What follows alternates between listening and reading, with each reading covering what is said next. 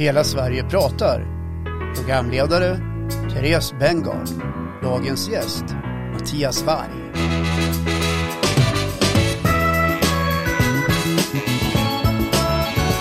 Ja, hej Mattias Varg och välkommen till Hela Sverige pratar.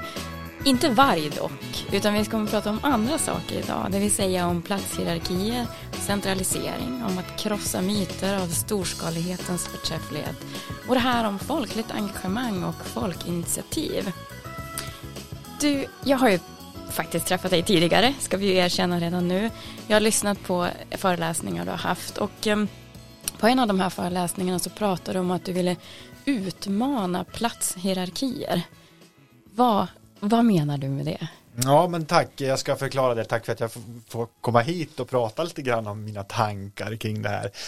Nej, men platshierarkier, det är ju någonting som eh, egentligen är en av de eviga frågorna som de grekiska filosoferna har pysslat med på något vis. Alltså att makt har inte bara med saker som klass att göra utan det har också med saker som, som eh, handlar om plats att göra. Olika eh, delar av ett land förhåller sig på olika sätt till centralmakten. Aristoteles redan pratade om någonting så här om att delarna, eller säga, helheten måste nödvändigtvis finnas till för delarna och sådana saker.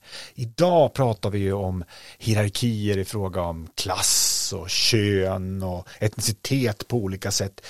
Eh, vi pratar också om det här med platshierarkier men vi har inte så mycket Eh, begreppsapparater för att prata om de här sakerna och, och eh, platshierarki är liksom någonting som jag har uppfunnit för att eh, eller kanske jag inte har, jag vet inte om jag har tagit det någonstans ifrån, men det är någonting som jag använder för att försöka hitta ett sätt att prata om den här maktordningen. Mm. Och då skulle du säga att olika platser har olika eh, möjligheter till makt eller utövande eller man också har olika ska säga, betydelse eller eh, ja men på något vis också vad man tycker är viktigt eller inte. Alltså vissa platser är viktigare än andra eller vad? Vissa platser beslutar över andra platser. Vissa eh, beslutsfunktioner sitter då till exempel i en huvudstad, en storstad, eh, centralkontoret etc. Det är ju det väldigt tydliga sättet också. Så, men, men på, andra sätt, på, andra, på ett annat sätt så har vi det här med att vissa platser är normerande för andra platser. Mm. Det är vissa eh, det, det, storstadsförhållanden tenderar att vara det som betraktas som det normala. Eh, och det ska man vara väldigt, så att säga, på sin vakt emot. När man till exempel hör folk prata om att det ska vara lika villkor för sjukvården i hela landet, då ringer min varningsklocka. För vem, var någonstans kommer man normera de här lika villkoren? Alltså, vad kommer man utgå ifrån?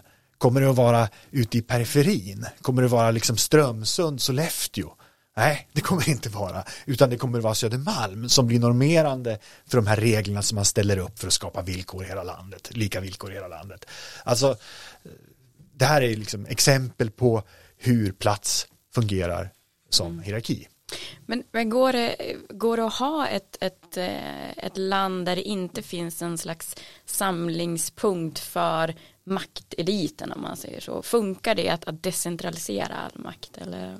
Nej, eh, det gör det ju inte, utan det här är ju liksom en, en, en del av den mänskliga tillvaron att det finns hierarkier mellan olika platser.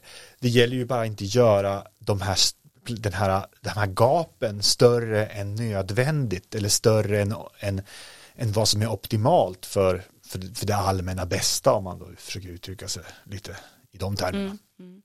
Jag tänker just på det med det du pratar om likvärdighet.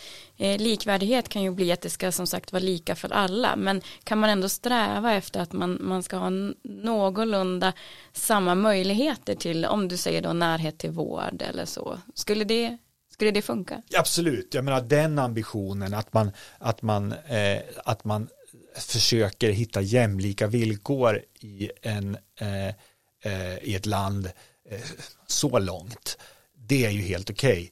Men det man eh, måste vara på vakt mot det är ju vad de här uttrycken, de här sloganens eller inte exakt vad de betyder utan hur de används. Så att säga, vad är det för program som de används för att driva. Och eh, då är det plötsligt inte lika enkelt som att det här kommer att leda till jämlika villkor för alla. Mm. Vad, vad, skulle du säga, vad tror du är de underliggande programmen eller agenderna bakom det hela? Alltså är det bara politisk retorik eller? Ja, det, det, det, det beror nog i och för sig på från gång till gång och från kontext till kontext. I, idag är det nu, för att göra en liten utvik, utvikning kanske, men idag har det nog blivit, tror jag, på ett helt annat sätt än för 30 år sedan, allmänt accepterat att, att eh, prata om eh, att centralisera branscher eh, med den här typen av lika villkor. Till exempel förstatligande har blivit ett sånt där populärt sloganord någonstans för att liksom man tror att det ska leda till, vi måste förstatliga för att få lika villkor i vården och sådana saker. Eh, så att många gånger är det väldigt, väldigt oreflekterat. Men eh, en, dynamik som man ska vara medveten om att i alla organisationer så sitter det chefer någonstans lugnt upp som har gjort sig karriär och de är väldigt övertygade, övertygade om att de har gjort karriär därför att de har haft rätt och de söker att skapa kontroll och storskaliga organisationer, förstatligande inom den politiska världen så att säga, är ofta ett sätt att skaffa sig mera kontroll mm. över en organisation till exempel. För du pratar ju det här om storskalighet och, och jag har också som sagt eh, hört att du vill krossa myter om eh, storskalighetens förträfflighet. Vad är det för myter som du vill krossa? Nej, men rent allmänt sett så kan man väl säga att många pratar om storskalighet som om det vore lika med effektivt. Och så är det ju inte. Om det finns något förhållande så är det precis tvärtom. Eh, och det här visar sig gång på gång inom näringsliv, inom eh, offentlig service och sådana saker. Att man genomför storskalighetsreformer, eh, slår ihop olika företag, men resultatet blir sämre, blir mera ineffektivt. Jag tycker att det här är någonting som eh, Eh, alltså att bryter man ner till att prata om människors vardagliga erfarenheter i en region som vi är i nu då, då i Jämtland, Härjedalen, så är det ju så att alla har ju erfarenheter av att eh, polisen har eh, så att säga eh, eh genomgått en storskalighetsreform eller företaget man jobbar på, mediebolaget eller, eller liksom mejeriet eller vad fasken det är nu då. Men de, säger, de konstaterar att det blev inte så bra, det blev inte effektivt. Vi slutade ju gå åt samma håll. Vi började konkurrera inbördes. Vi började, eh, det blev en massa konstiga kostnader för att kommunicera med varandra som vi inte haft tidigare. Eh, och eh, ja, jag, jag, känner att jag blir lite upprörd när jag pratar om det här och det är lite grann också för att jag, jag har jobbat med i olika sammanhang både inom det offentliga och i andra sammanhang att försöka påpeka att det här är liksom en etablerad säga, organisationsteoretisk kunskap. Va? Att eh, byråkratiseringseffekter uppstår när man slår ihop organisationer. Eh, och då bemöts man ofta med en fullständigt oförstående attityd där man mer eller mindre säger att ja, men eh, vi har ju tänkt organisera på det här viset och sen har vi ju det här aktiva ledarskapet som vi ska driva. Men, då, men det är så naivt, för det här handlar ju om hur eh, den fysiska verkligheten är konstruerad. Det handlar om hur människan som biologisk varelse är uppbyggd. Att sitter vi så här som vi står nu och, och pratar med varandra så bygger vi gemenskap, vi bygger förståelse på ett helt annat sätt än, än, än om vi skulle liksom mejla varandra en gång i månaden eller vad det nu kan vara. Mm. Och, och det du menar med det då är att, att Alltså som jag uppfattar det så har det funnits en paradigm att storskalighet är bra, centralisering är bra, vi måste samordna därför att det också har funnits eh, ekonomiska incitament i det, att det hela tiden det blir billigare, det blir effektivare och ja men då företaget eller organisationen eller regionen blir, blir bättre av det här. Skulle du säga att, att det är så eller? Nej, inte, absolut inte som generell sanning. Det gäller ju specifikt eh, i vissa branscher, i vissa verksamheter så finns det ju sådana här så kallade positiva synergier som uppstår. Ofta olika sådana här förstärkningsmekanismer, alltså tydligt exempel är väl liksom sociala medier. Facebook är ju mycket intressantare om det är en, liksom miljarder användare än om det är några tusen. Eh, och, och, så det finns ju positiva synergier. Det man glömmer bort är att, det, att de finns i särskilda fall. Negativa synergier finns i alla fall. Och man måste också räkna med dem, ta hänsyn till dem. Och att, att bara sätta likhetstecken mellan stort är bra, större befolkning är bättre eller sånt, det, det är liksom det är meningslöst. Varför är inte större befolkning bättre? Eh, alltså, eh, större befolkning är ju bättre eh, i väldigt många, eh, så att säga, det är en allmänt vedertagen sanning. Tittar man på forskningen om befolkningsutveckling och eh, eh, ekonomiska, så att säga, eh, villkor så finns det inget samband mellan befolkningsutveckling och ekonomiska villkor. Inget entydigt samband i alla fall. Man kan se vissa samband som att till exempel en minskande befolkning leder till högre kostnader för den allmänna service. Men det gör också en växande befolkning. Det vill säga det, det är den här nyinvesteringarna som, för att anpassa sig till en ny verklighet. Det är det som kostar. Och eh, i, i, övrigt så att säga när det gäller befolkningstillväxt eller storleken på, på områden och sådär så, så eh, finns det inga entydiga samband. Med det sagt att det inte finns vissa samband så att säga och att det är vissa saker som blir billigare, vissa saker som blir effektivare i en storstad. Men det är också andra saker som blir mindre, det blir mera trafikstockningar till exempel, det tar längre tid att, att, att åka mellan varandra på ett effektivt sätt. Mm. Varför tror du att vi har hamnat här då i att det är på något vis alltid storskalighet vi ska sträva efter. För det har ju alla kommuner i de senaste, vad jag vet i alla fall 20-30 åren sagt att vi måste bli fler, vi måste bli fler. Alltså att det, det är det som är det primära målet. Sen vilka de här fler är behöver man inte kanske definiera heller.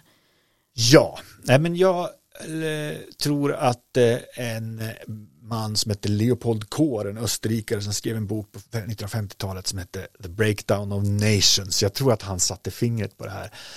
Han menar på att det finns hos människan alltid en vilja att växa.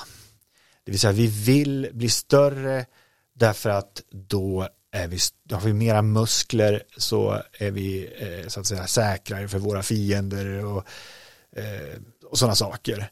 Ehm, Eh, storlek är ofta allmänt sett förknippat med någonting bra. Men så finns det ju då i naturen olika sätt, olika motkrafter mot det där. Jag menar, vi växer till dess vi har nått en viss längd vid 18 års ålder eller vad det nu är. Va?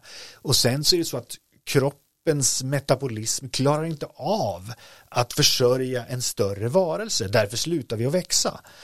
Eh, och Eh, men, men så säga, i sociala sammanhang så fungerar de här mekanismerna på ett annat sätt. Och vi måste växa och bli stora kolosser som till slut i en kreativ förstörelse som Kodak eller vad det nu kan vara eh, eller romarriket eller vad det nu är eh, inte klarar av en omställning. Men alltså de här mekanismerna är mycket mycket, mycket mer komplicerade, större och utveckla sig över hundratals och tusentals år på ett helt annat sätt. Så det är, någonstans, det är någonstans den dynamiken jag föreställer mig att det här handlar om. Mm.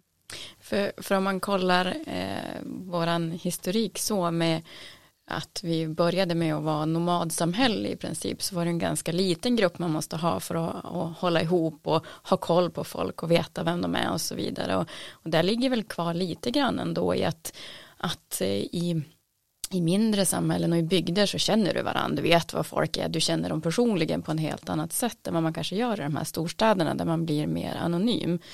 Eh, och eh, i det på något vis, hur, Eh, hur har det kommit sig ändå att vi, vi strävar efter att, att för, för jag, jag tycker att jag har det här att ja men eh, det måste vara så mycket folk som möjligt för då skapar man kreativitet, då skapar man utveckling, det är i, i de stora städerna de här nätverken finns och innovationen finns och på något vis då vi som bor i resten av landet är som lite efter och har inte fattat det här och är omoderna. Alltså eh, ja, jag förstår det. Är det, du kanske inte kan svara på det, men eh, ja. Nej, men jag tror det finns många aspekter av det. Jag menar, förutom den här allmänmänskliga viljan att växa så finns det också en, en i vårt samhälle idag både en, en, en jakt på och en teknisk möjlighet att drivas efter mätbarhet. Eh, och eh, mm, befolkningssiffror är ju någonting oerhört tydligt mätbart. Det skapar rubriker i tidningarna liksom om det har ökat med hundra eller minskat med hundra liksom. Eh, men det är också någonting som är lätt att förhålla sig till. Och det här ser man ju jag, menar, jag jobbar inom universiteten en jädra hets på att hitta utvärderingar och sånt där som ska göra någon, skapa siffror som kan styra verksamheten. Och jag, jag tror att man, det kan sättas i det sammanhanget också, att, att befolkningen blir ett attraktivt styrmedel på det viset, befolkningsutveckling. Då. Men också såklart hur skattesystemet är utformat så att det har väldigt stor betydelse hur hur, vem, vem som bor där och hur man skattar och så vidare. Så, så att det är väl det man har strävat efter också, att få in medel till välfärden. Eller? Ja, men det är ju så att väl, väl, en, en medborgare är ju både en intäkt och en utgift, va, så att säga. Va? Det, det är en, eh, och, och eh, det är ju precis det där som eh, befolkningsforskarna har, har sysselsatt sig med i, i, sen, sen Thomas Malthus tid, liksom, för, för 200 år sedan drygt.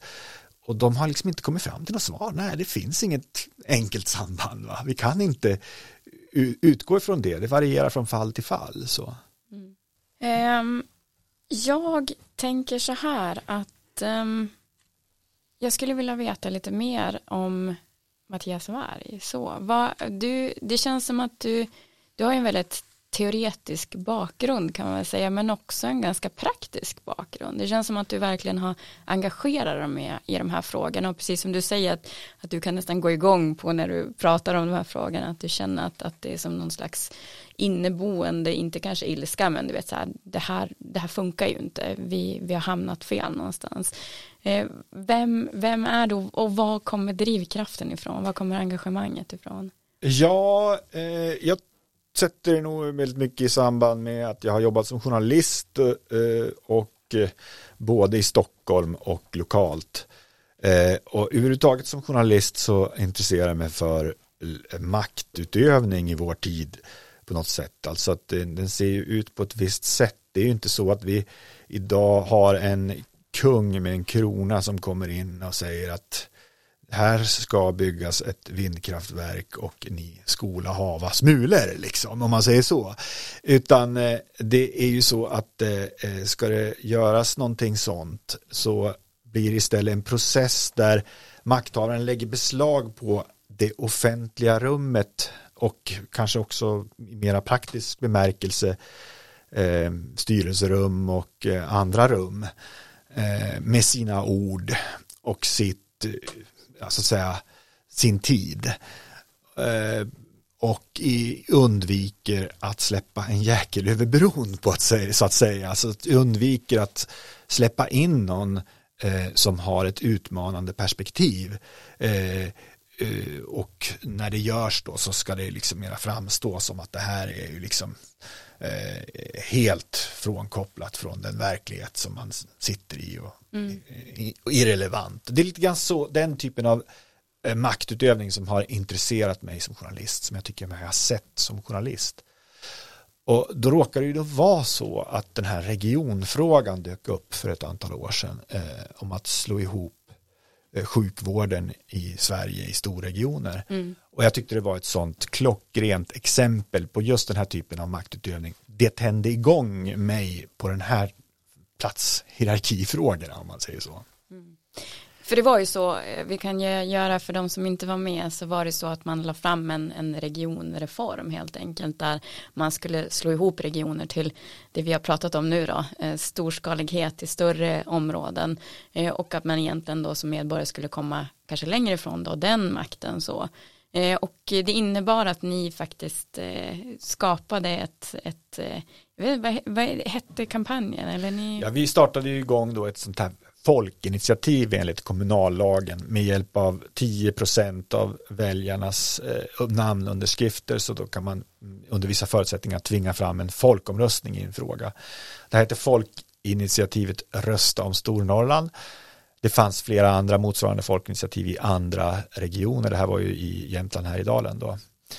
Och det var ett otroligt gensvar, det snabbaste folkinitiativet hittills i Sverige. Eh, på tre veckor hade vi fått ihop 23 000, jag vill säga en bra bit över en femtedel, nästan en fjärdedel eh, av alla väljare skrev under här på väldigt, väldigt kort tid. Och det var väl en av de saker som drog sitt strå till stacken mm. för att den här reformen lades ner innan det hann bli några folkomröstningar. För vi kan ju se exemplet där man då som du har varit inne på polisen gjorde tvärtom det vill säga att man slog ihop då som tanken var hela norra Sverige till ett enda distrikt eh, och eh, oss emellan så tycker inte jag att det funkar så bra så Nej, det är ju inte så att säga den eh, reform som brukar lyfta fram som något gyllene exempel på hur det ska gå till, utan tvärtom så är det ju många som tycker att det har blivit väldigt, väldigt dåligt. Mm. Men det här med, med just centralisering, hur, hur kan man bryta de här tankarna, går det ens? Alltså att det är så många som hela tiden tänker att ja men det blir bättre om vi slår ihop och, och det är den också vi vi, jag tycker mig höra nu också att det handlar om, nu handlar om kompetens. Nu är det sådär att ja, men vi måste, det är en för liten enhet. Det, man har inga medarbetare, man, man kan inte kompetensutveckla sig. Vi måste göra större enheter för att det här ska funka. Är det, är det också sådana typer av argument eller är det bara att man är kvar i den här centraliseringstanken eller stordriftstanken? Jag, jag, jag köper inte det argumentet för att oftast dyker det upp i en fråga som handlar egentligen om huvudman till exempel. Jag menar, vilken, vem ska vara huvudman för det här? Och det har inte att göra med kompetensen på medarbetarna. Det vill säga det är en, det är en helt annan fråga. Ehm, och det, det, det, här tycker jag är exempel på den här typen av argument som lyfter frågan ifrån eh, huvudsaken för att lyfta frågan ifrån de som frågan berör. Det vill säga det blir ett sätt att behålla det offentliga rummet genom att fokusera på en irrelevant detalj eh, och inte släppa in de relevanta detaljerna.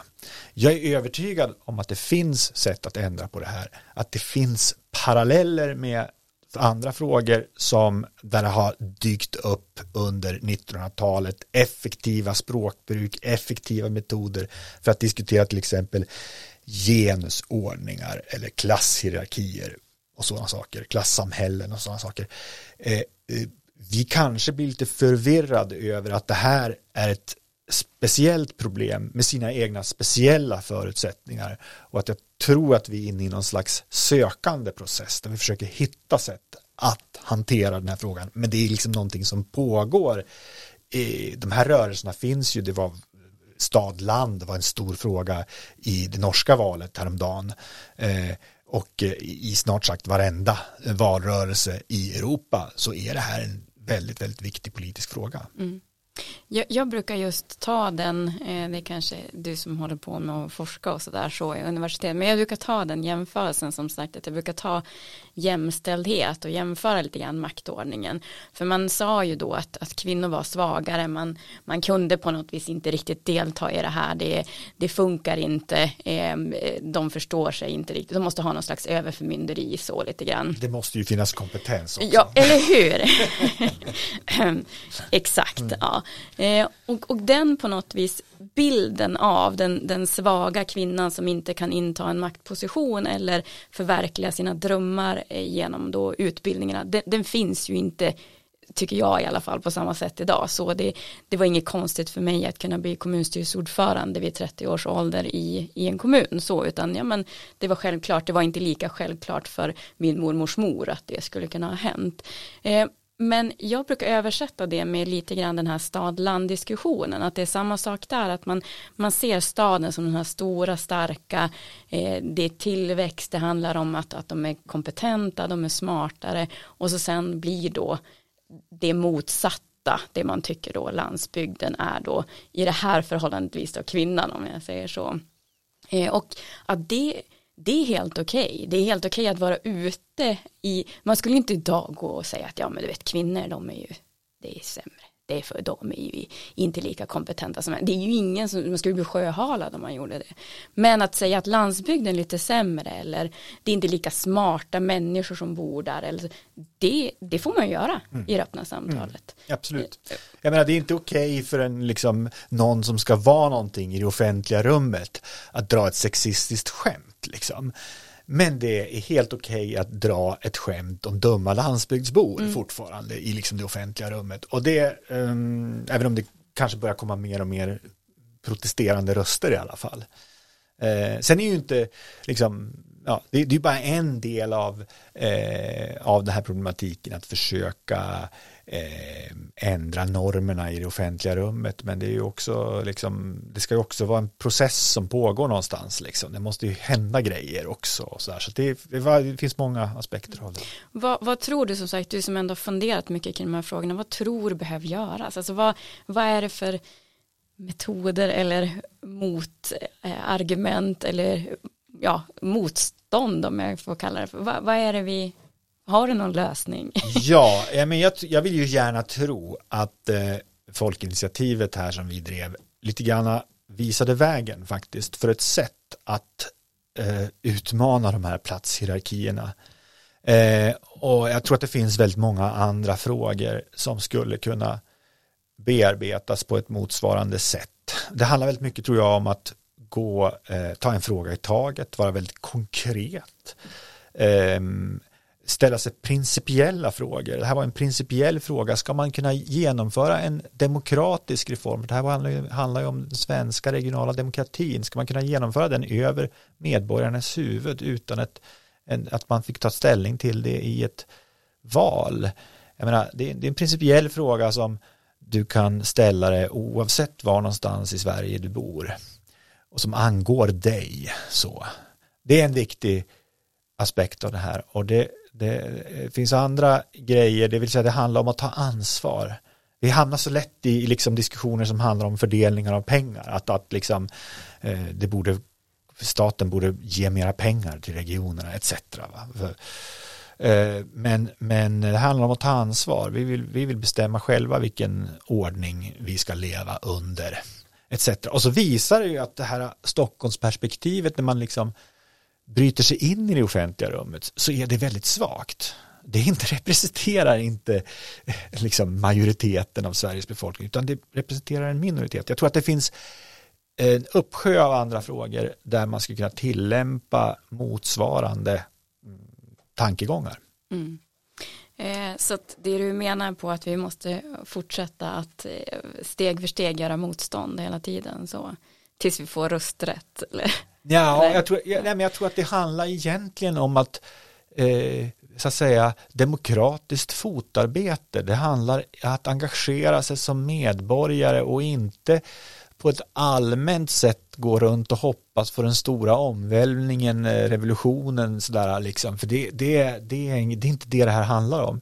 Utan det handlar om att steg för steg, fråga för fråga, ta itu med och fråga sig vilka principer ska vi ha liksom? Vad, vad, vad är det som gäller? Ska vi, ska vi ha, ta, eh, hur, hur, hur public service till exempel fördelar sina resurser över landet. Ska det vara, ska det vara så här orättvist? Ska liksom allt ligga i Stockholm? I princip. Ska, ska, ska, ska liksom 50% av alla medverkande i alla jävla program bo på Södermalm? Är, är det okej okay, liksom? Eller eller liksom, ska vi börja fördela resurserna på ett annat sätt kanske? Finns det möjligheter att regionalisera det här som man har gjort i vissa andra länder? Eh, så att jag menar, det, det är liksom mm. steg för steg, fråga för fråga, ta makten över frågan liksom. Mm. Nej, det tycker jag låter bra. Um, du har ju hållit på med en del eh, forskning till begrepp och så vidare så.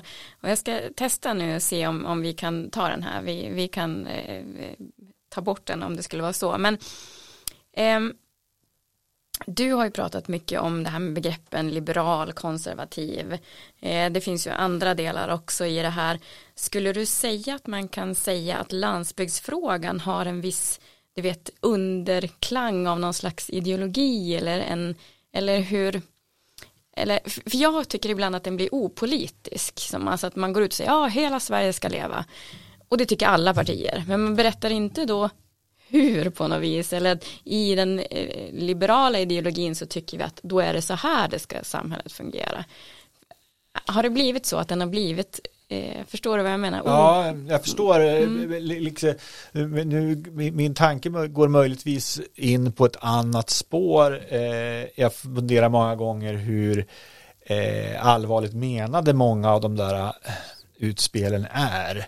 Eh, oftast så känner jag att det kan vara liksom lite mer utanpåverk för att synas vara liksom engagerad i landsbygdsfrågor. Men, men eh, huruvida det egentligen är så att man är intresserad av dem eller inte det är mer tveksamt tycker jag.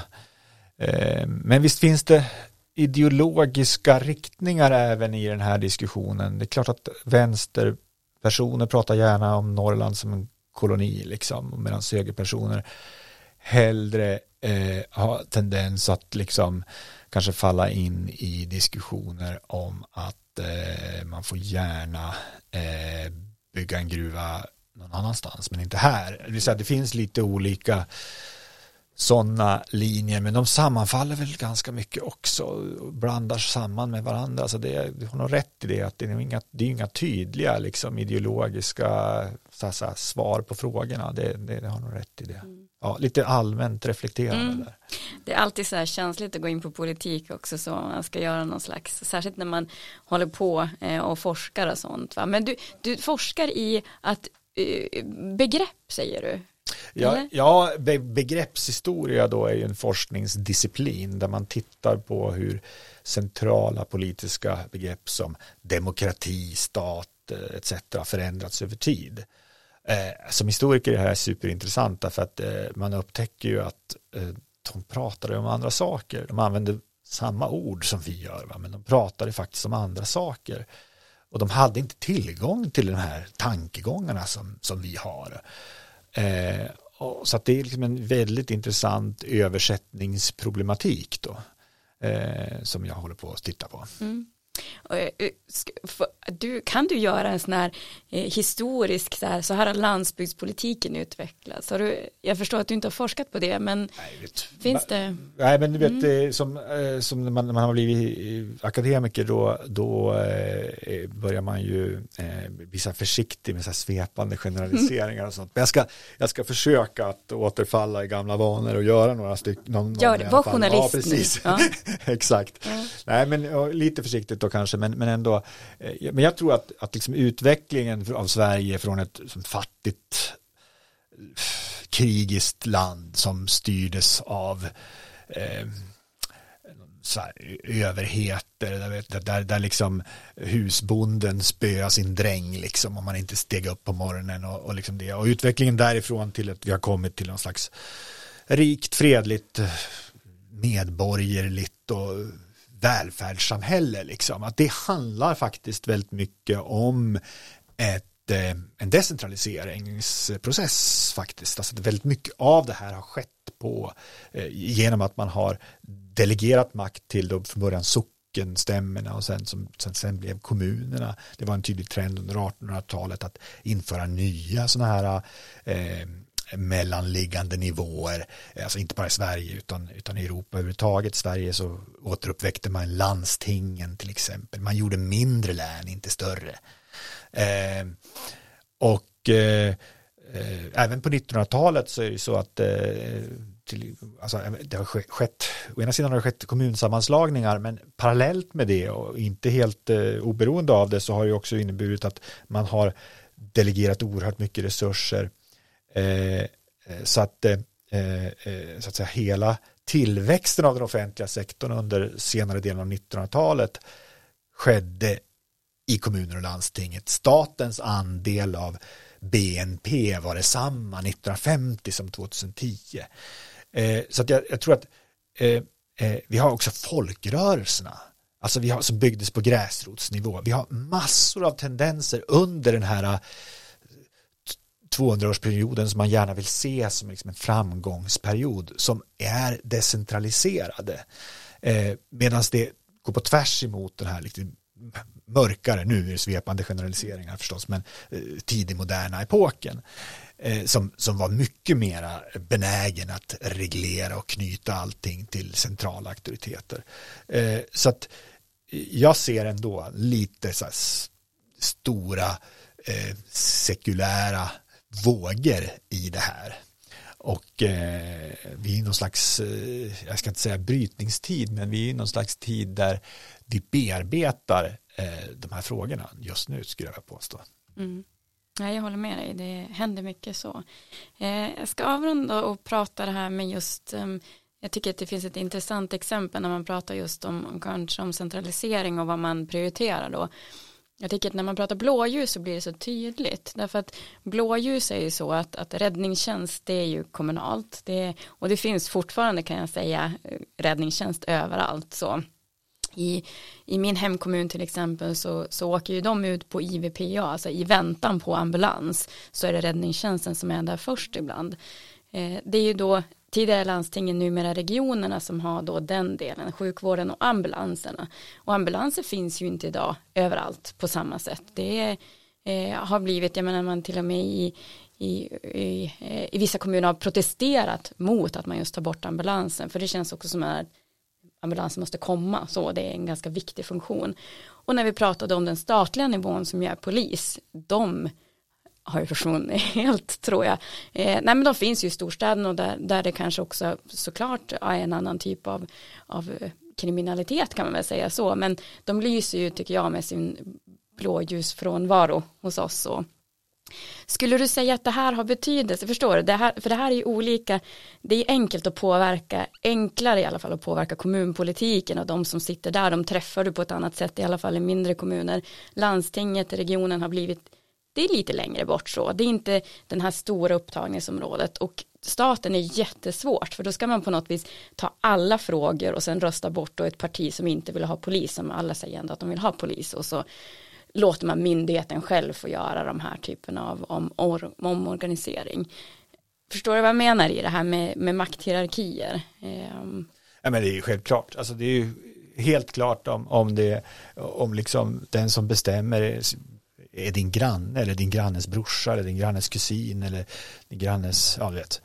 Eh, eller om det är någon anonym person som du kanske inte ens vet namnet på som bor i en stad väldigt, väldigt långt ifrån dig. Och det finns också någon slags, eh, tror jag, eh, psykologisk faktor i det där som gör att du blir mindre benägen att ifrågasätta det som kommer långt bort ifrån. Du har svårare egentligen att göra. Det är mer ener energikrävande att göra det.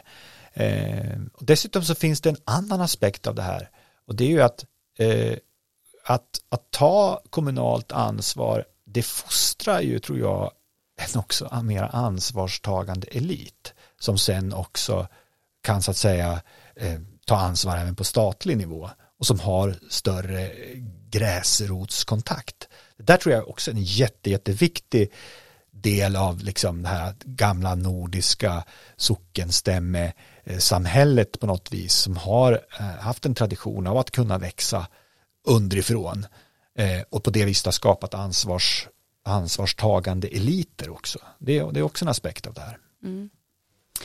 Eh, vi skulle ju kunna prata hur länge som helst. Det, det, är mycket vi skulle kunna fortsätta gräva i eh, och det kommer vi göra tänker jag en annan dag. Jag vill säga ett stort tack till dig Mattias att du kunde vara med oss här idag. Det är oerhört spännande tankar som jag tänker att förhoppningsvis folk kommer att fortsätta att prata om.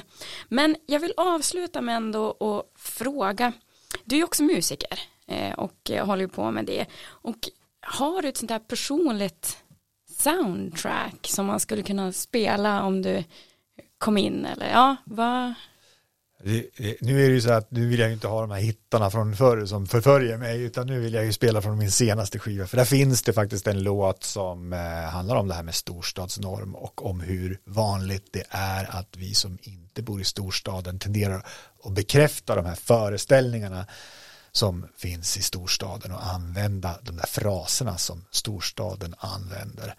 Eh, så låten heter Här händer ingenting det, det lät ju inte så jättebra, eh, för här har det hänt väldigt mycket idag så, men jag förstår precis vad det är du menar, just den där eh, det fanns ju till och med ett, ett, eh, jag tror det är så här kul när det händer någonting så, så att jag förstår precis vad, vad du är du är ute efter. Och eh, eh, med tanke på att det händer väldigt mycket här så tänker jag ändå att vi ska spela då din låt och få lyssna på den så att folk får känslan av, även i det musikaliska formatet, vad vi har pratat om här idag. Så att med det så tänker jag att vi spelar låten. Jag slog på radion jag hade med mig på min fisketur och höll på att trilla ur min båt när det spelades en låt av en grabb som är härifrån. Och den handlade vad jag förstår om en håla där han växte upp. Gång på gång så får man höra det finns ingenting att göra här i bygden där vi bor. Här händer ingenting. Byn är död som en spöfångad öring och vill man ha något starkt till det finns det ingenting att se i garaget här bredvid. Om du hör någonting från hembygdsgård ikväll så bara låter det som dans till ett kapell. Här du kan stanna där du är, du kan lämna oss i fred. Här händer ingenting.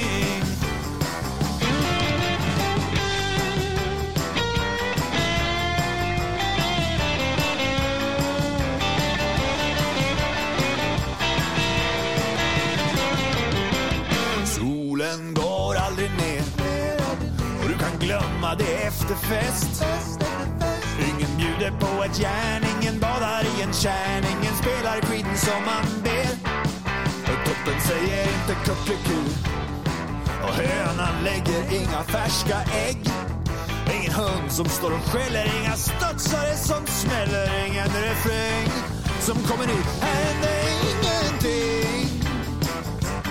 Byn är som en spöfångad öring. Och vill man ha något starkt till det finns det ingenting att se. I garaget här bredvid. Om du hör någonting från hembygdsgården ikväll Så bara låter det som dans till ett kapell. Här du kan stanna där du är, du kan lämna oss i fred. Här händer ingenting. Här händer ingenting.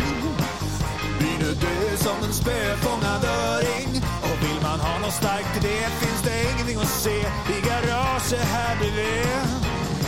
Om du hör någonting från hembygdsgården ikväll så bara låter det som dans till ett kapell. Äh, du kan stanna där du är, du kan lämna oss i fred. Här händer ingenting.